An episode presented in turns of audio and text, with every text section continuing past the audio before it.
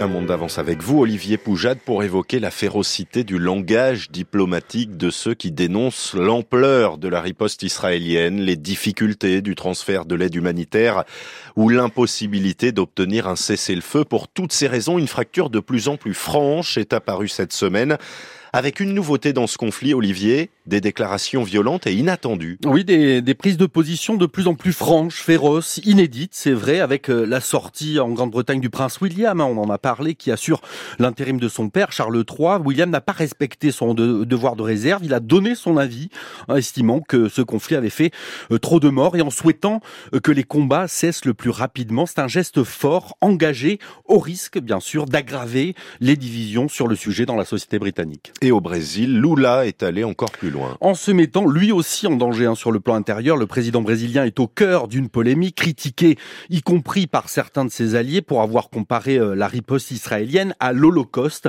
euh, des propos qui ont immédiatement provoqué l'ire du gouvernement israélien. Ce n'est pas une guerre entre deux armées de soldats. C'est la guerre d'une armée très préparée face à des femmes et des enfants. Ce qui est en train de se passer à Gaza avec le peuple palestinien est inédit dans l'histoire. En fait, c'est déjà arrivé lorsque Hitler a commencé à exterminer les Juifs. Benjamin Netanyahu. Le président Silva a déshonoré la mémoire des 6 millions de juifs assassinés par les nazis et diabolisé l'État juif comme le plus radical des antisémites. Il devrait avoir honte de lui.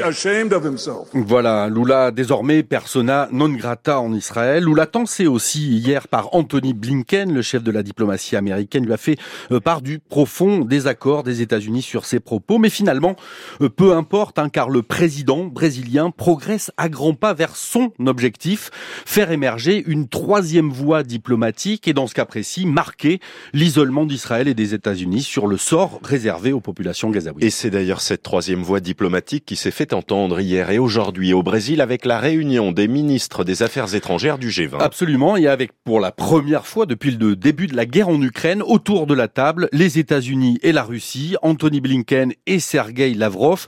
L'Ukraine, c'est bien sûr l'autre conflit qui cristallise les tensions et débride hein, aussi le, le langage diplomatique. Pas la peine de rappeler le, le son of a bitch, le fils de pute, hein, prononcé euh, cette nuit par euh, Joe Biden en parlant de Vladimir Poutine. Au milieu de ces injures, le Brésil se montre plus pragmatique, dénonce la paralysie inacceptable du Conseil de sécurité de l'ONU. Le Brésil renvoie en fait dos à dos Russes et Américains en rappelant que c'est à cause de leur droit de veto qu'aucune résolution, aucun cessez-le-feu ne peut être envisagé en Ukraine et à Gaza.